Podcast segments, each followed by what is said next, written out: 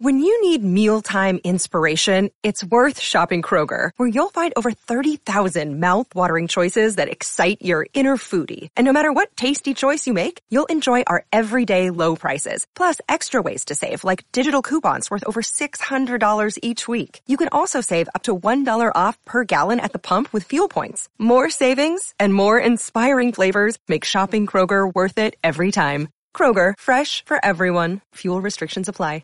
Another day is here, and you're ready for it. What to wear? Check. Breakfast, lunch, and dinner? Check. Planning for what's next and how to save for it? That's where Bank of America can help. For your financial to-dos, Bank of America has experts ready to help get you closer to your goals. Get started at one of our local financial centers or 24/7 in our mobile banking app. Find a location near you at bankofamerica.com/talktous. What would you like the power to do? Mobile banking requires downloading the app and is only available for select devices. Message and data rates may apply. Bank of America N.A., member FDIC. It is Ryan here, and I have a question for you. What do you do when you win? Like, are you a fist pumper? A woo-hooer, a hand clapper, a high-fiver? I kind of like the high-five, but if you want to hone in on those winning moves, check out Chumba Casino. At ChumbaCasino.com, choose from hundreds of social casino-style games for your chance to redeem serious cash prizes. There are new game releases weekly, plus free daily bonuses, so don't wait. Start having the most fun ever at ChumbaCasino.com. No purchase necessary. VGW Group. Void where prohibited by law. See terms and conditions. 18+. Hello there, Rich Ferraro here, and thank you for listening to this 1865 Podcast Extra. Now, if you'd listened to our end-of-season show, you'll have heard that we had interviews with Mark Dennison of BBC Radio Nottingham, who is also the City Ground Stadium announcer, and also Forest fan and football journalist Nick Miller. Now, those were shortened versions of those interviews, so in this Podcast Extra, we're delighted to bring you the full interviews. Let's start off with Mark Dennison.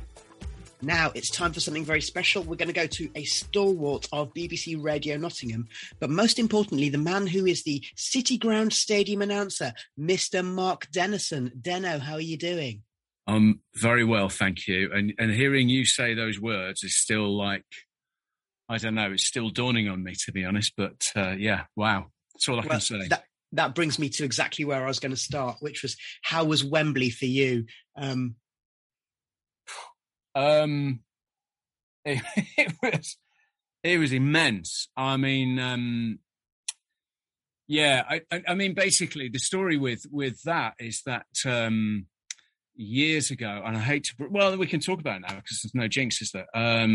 Years ago with Yeovil and the playoffs then, and we know what happened, but basically I was put on standby then to go to Wembley and to, you know, I remember Mark Arthur at the time saying, look, we get to Wembley, the deal is that they get the announcer on from each team and you do a little bit. And I was thinking, wow, that sounds really exciting.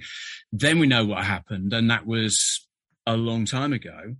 And then when we knew we were in the playoffs after the Sheffield United semi-final, all of a sudden I started thinking about, oh yeah, there's that thing at Wembley again. And it hadn't crossed my mind before that.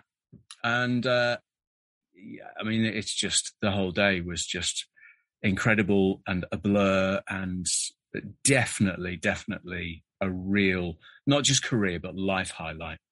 Oh, that's wonderful to hear. And of course, for many, many fans who didn't have the same proximity to everything that was going on as you did, look, we've seen all the Vox Pops, haven't we? And all the fans saying, it's the best day of my life, and not just the ones who've never experienced success as a Forest supporter, even some of my generation and the older generation as well. Loads of people saying it's one of the best days. Now, for you, you had a really, really long day, didn't you? Because you were broadcasting on the early shift.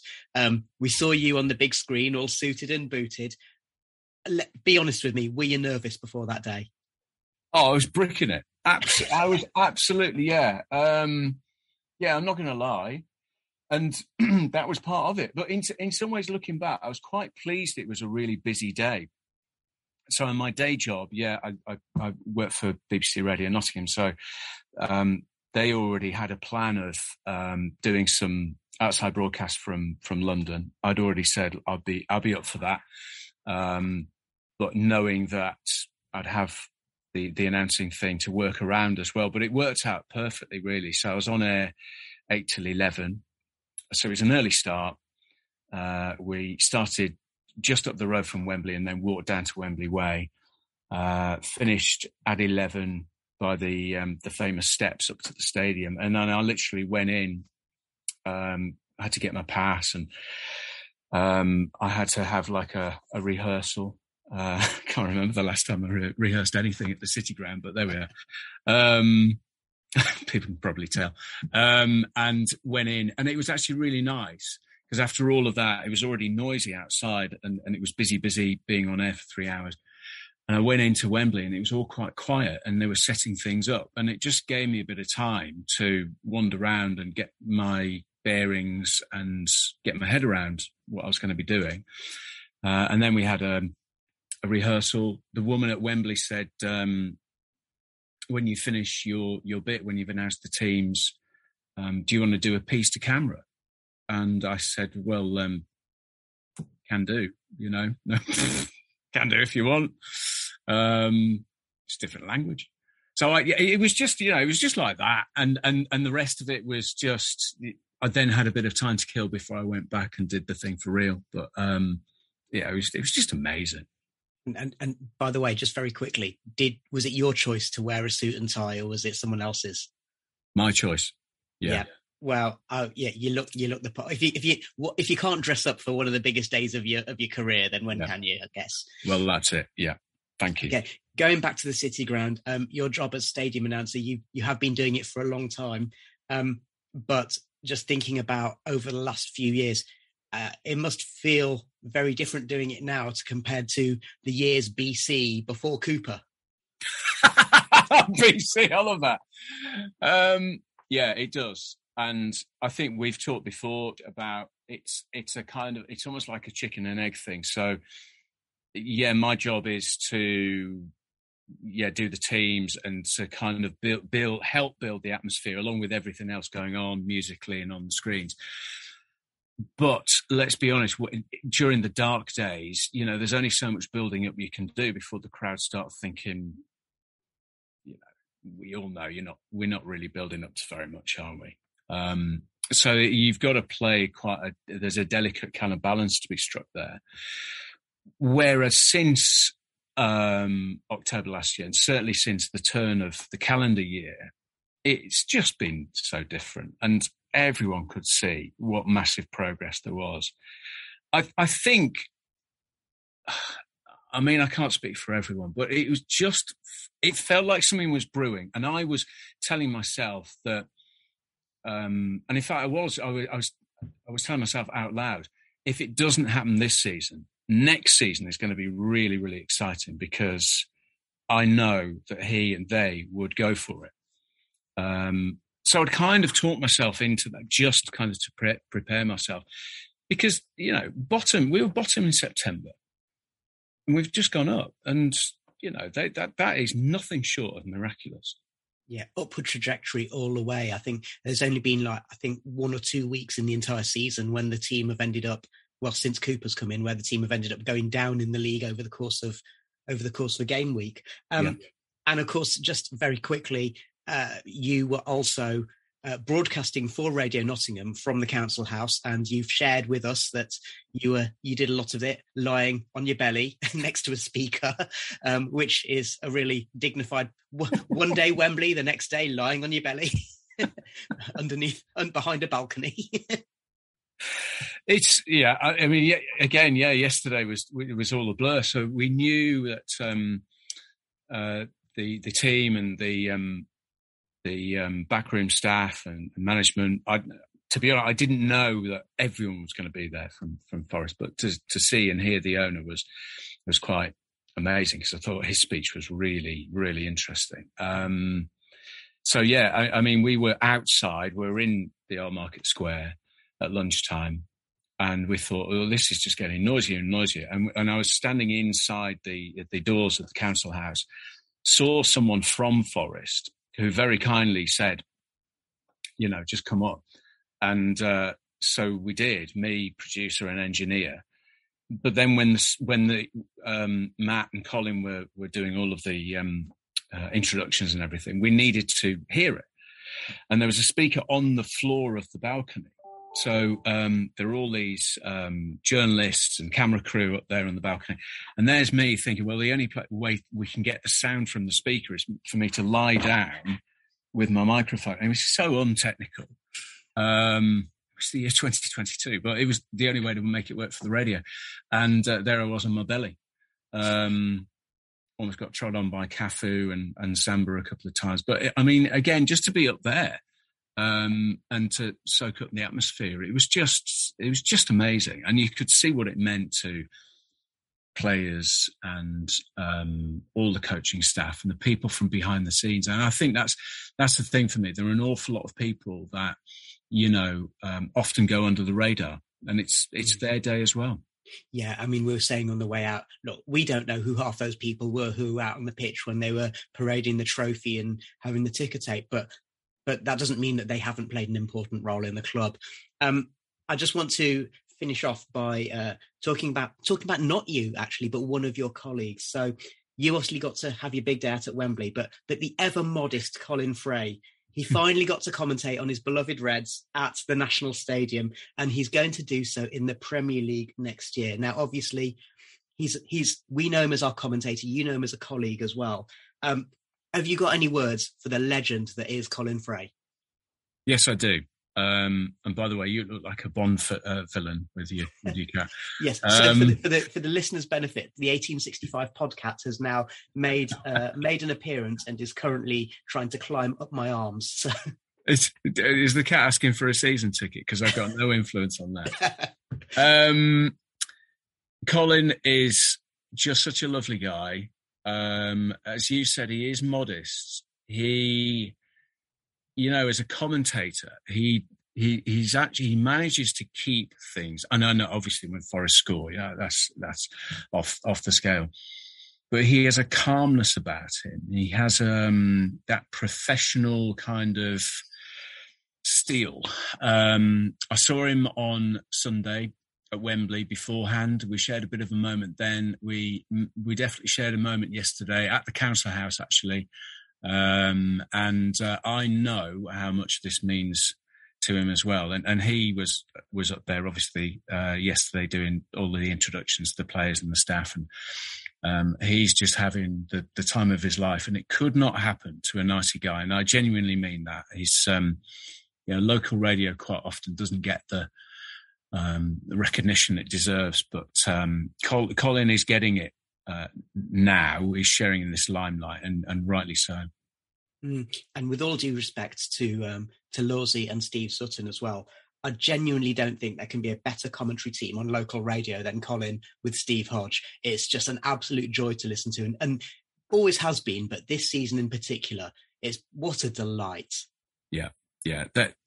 They are. They're amazing. And, I think Colin mentioned yesterday to me, we did a bit for the radio, and he was talking about, the fact that Forest are now going to be a match of the day.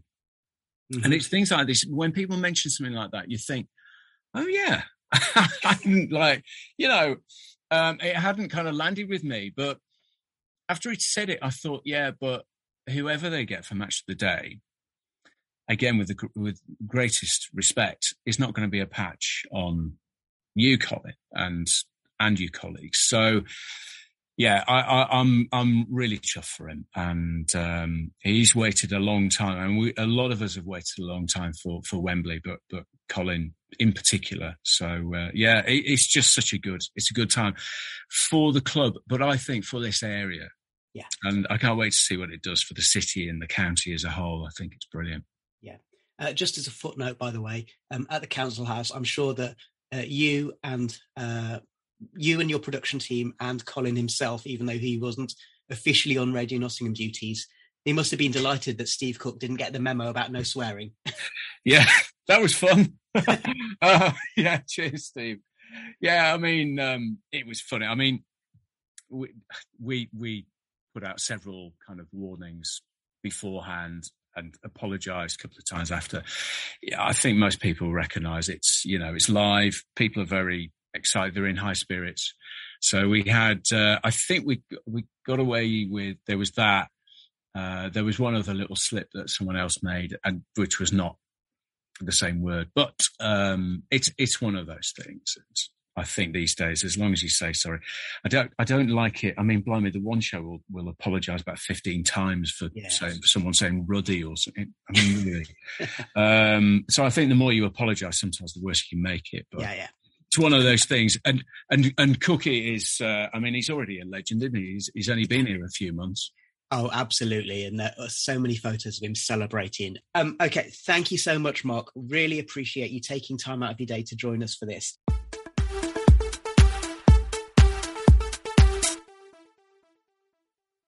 It's time for today's Lucky Land horoscope with Victoria Cash. Life's gotten mundane, so shake up the daily routine and be adventurous with a trip to Lucky Land. You know what they say, your chance to win starts with a spin. So go to LuckyLandSlots.com to play over 100 social casino-style games for free for your chance to redeem some serious prizes. Get lucky today at LuckyLandSlots.com. Available to players in the U.S., excluding Washington and Michigan. No purchase necessary. VGW Group. Void or prohibited by law. 18 plus. Terms and conditions apply. We're going to have a chat with a Forest fan and football journalist, Mr. Nick Miller. Hello, Nick. Thanks for joining us again. Hello. No problem. It's been a while since we've spoken to you, and we'll come back to that a little bit later on. But you were at Wembley on Sunday. Look, we're of similar vintage. You're a little bit younger than me, but was this the greatest day of your life as a Forest fan? Yeah, I mean, without any question, it's just the time building up to it. The kind of you don't want to be too kind of, well, I was at Doncaster in 2007, so I deserve this. But I think we'd all done the hard yards for this. We just We'd done our time, and we'd built up enough sort of years of disappointment and frustration to make this, one of the. Well, yeah, as you say, the sweetest moment of my Forest supporting life. Anyway, I've written a piece about this, but there was. In 1920, when obviously it looked like we were going to be in the playoffs, and we had good a chance of getting promoted as any. Then lockdown came in, and it became clear that if we were going to get to the playoff final, then it would be behind closed doors and no one would be able to be there. I lost enthusiasm for the whole prospect of Forest getting promoted, because what I wanted was to be there, to be at a game, to have the kind of broader collective experience with all those other Forest fans, but also to be there with my mum and dad, who I've been going to Forest with since I was 5. And obviously, if I wasn't going to be able to get that, then I wasn't so enthused. I wasn't even as enthused a few weeks ago when there was the tantalising prospect of us going up automatically, because I knew that was was going to happen, then the big kind of tense games at Bournemouth, I couldn't get a ticket for that, and if we'd won that, then the game would have been a hole, and I couldn't get a ticket for that either. So. The prospect of Forest getting promoted after all these years without me actually being there it would have taken the edge off, but it happened, and it happened in the. I mean, it sounds stupid to say that it happened in the most perfect way, considering what a dog of a game it was, and it was decided by an own goal, and we were, lucky to get away with a couple of penalties and all this kind of thing, but it was perfect. Yeah, and having said that, I mean, automatic promotion would have been better for the blood pressure and the heart rate, wouldn't it? So, yeah. I mean, all logical, just simply for the fact that you have an extra 2-3 weeks to prepare for next season, and as you say, better for the blood pressure and the heart rate, and I don't know, in terms of prestige or something like that, I'd probably better to go up automatically. But no, I prefer this one. Yeah, wouldn't have swapped the day for anything in the end. Now, you mentioned about the fact that you are a football writer, and due to your job, it's sometimes difficult for you to get to matches. But you also talked about the fact that even if last time we were in with a sniff before it all went wrong, that there weren't any fans at matches anyway. And one of the key features of this season has been the City Ground has been an absolute cauldron. And even Wembley, the further the match went on, the less I could hear the Huddersfield fans, and the more that and some of the footage, I mean, having been in it, and then you watch the footage back from outside, where you just realise it's a great big party for 45 minutes when the final whistle went. I've asked the question to our other podcast panellists over the last few days, but how was it for you?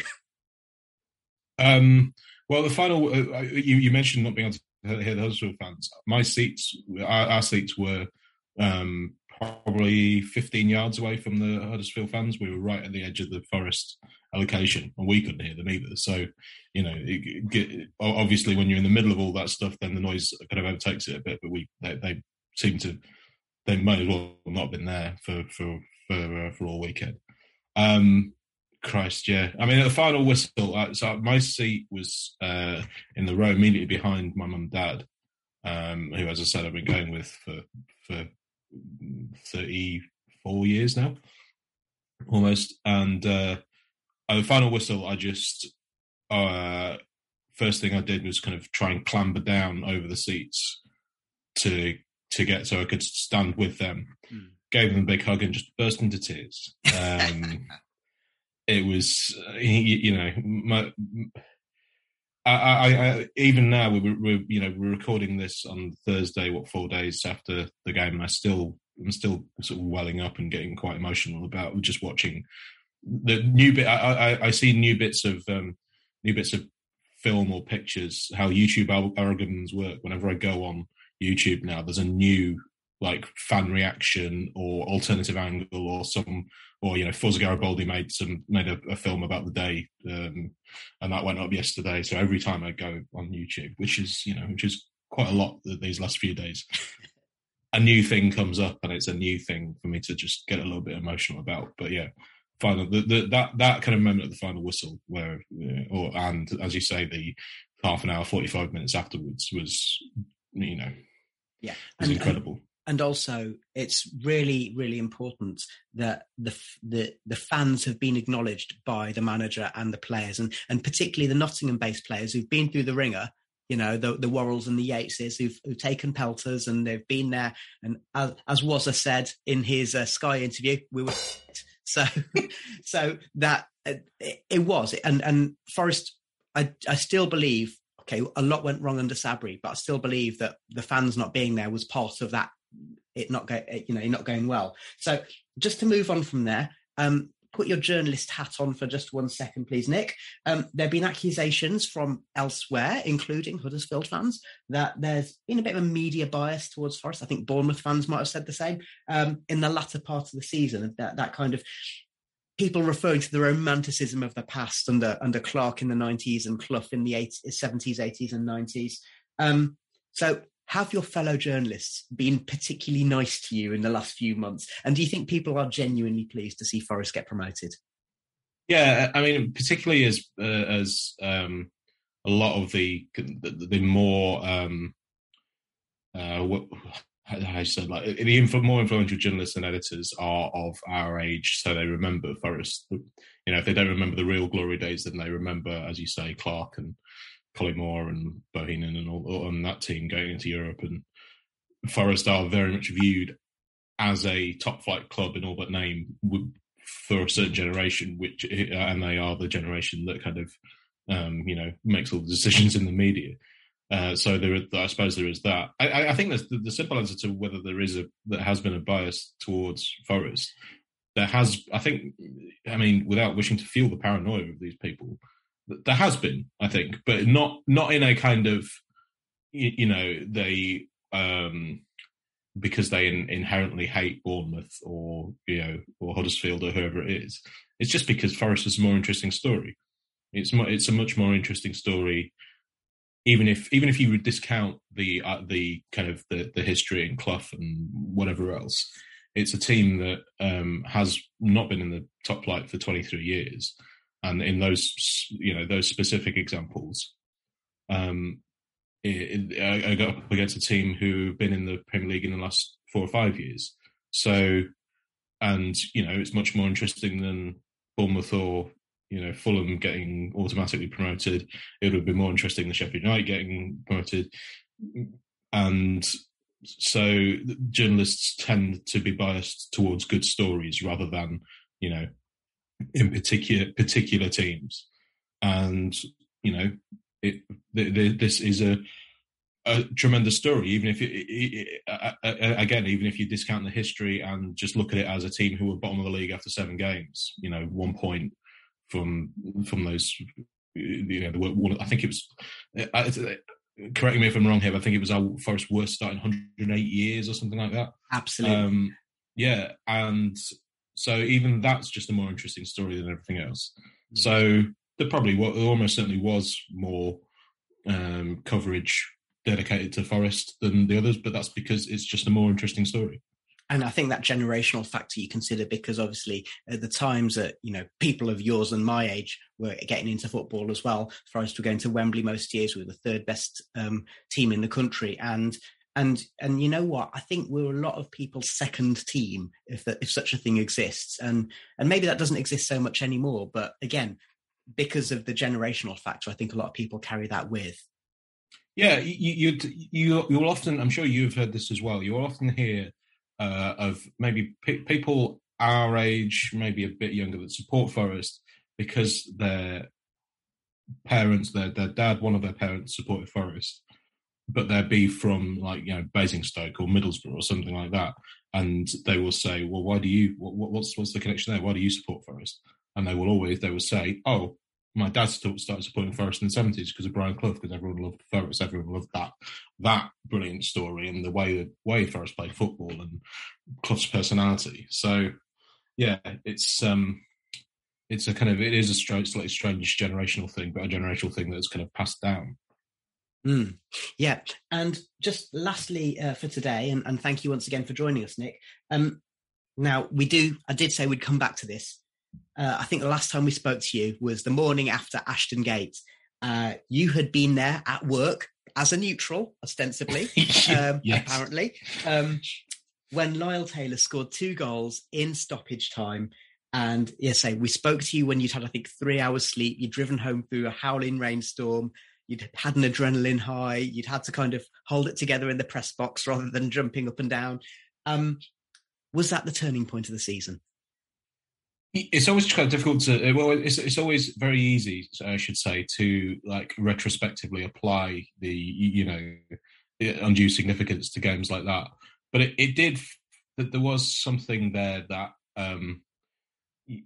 you just felt, there's something different here. There's something different about it. It was not quite so much how that Forest scored 2 goals in injury time. But it was more the way that they kind of approached that they didn't. I read back what I wrote about that game for something else in the last couple of days, and it was really striking how they didn't panic in that game. They didn't didn't stick Scott McKenna up front and just start launching it, which even the best teams do that. They just kept playing. There was tactical changes. There were 3 substitutions. All 3 substitutes were involved in the second goal, but they kept playing as they had been. Other journalists that cover Forest more regular than me, I think, have been. I don't know, frustrated is quite the right word, but every interview that Steve Cooper gives, it is something along the lines of, trust the process, 1 game at a time, blah, blah, blah, blah, blah. But the whole kind of the idea of trusting the plan and trusting the process is what happened in that Bristol City game. That was what I think it was 5th game, 4 wins in a row. I kind of almost think that I think it was the following game where we got beat 4-0 by Fulham. I felt like it was a bit of a kind of reality check game. It's like, okay, well, we've won these 4 games, but let's not get giddy about this, and let's temper our expectations. Let's not get too excited about these 4 wins. We know that nothing, no miracles are going to happen this season. Nothing extraordinary is going to happen. We'll probably, if we're lucky, we'll finish in the top half and build for the following season. So I would possibly say that the games after that Fulham game, where I can't remember who it was against, but I think we drew another one where we scored in the last minute. And then won a few games after that. I think it was probably almost those games where it was, you know, post that reality check, post getting actually gubbed by the best team in the division. And they just kind of came back from that and just carried on winning until May. Yeah. And of course, I guess there was a certain romanticism about that. Like the fact it's happening in pouring rain, wearing the high-vis kit with Taylor wearing his pink hair and pink boots and the celebrations and everything. So I can understand that. So thank you very much, Nick. Where can people find your work? They can find my work on The Athletic. I'm on social media, Nick Miller 79. And they will also be able to find my work in a few months' time. And I'm currently editing the Totally Football Yearbook, which will be out, I think, in October. Pre-order links will be available soon, and when they are, I'll put them on my social media. So, that's where you can find my work. If you look at my author page on The Athletic, there was a piece about, there's lots of Forest content in the last week or so, one in particular about, I wrote a piece about being there on Sunday.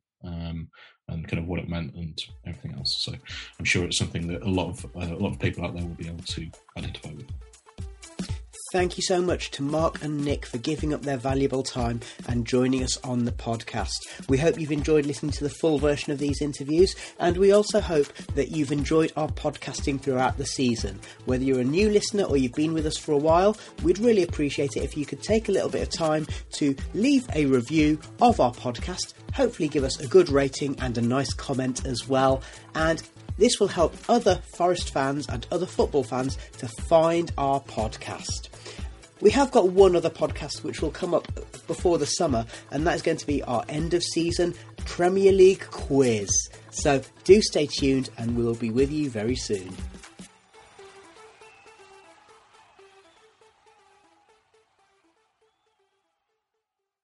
Sports Social Podcast Network.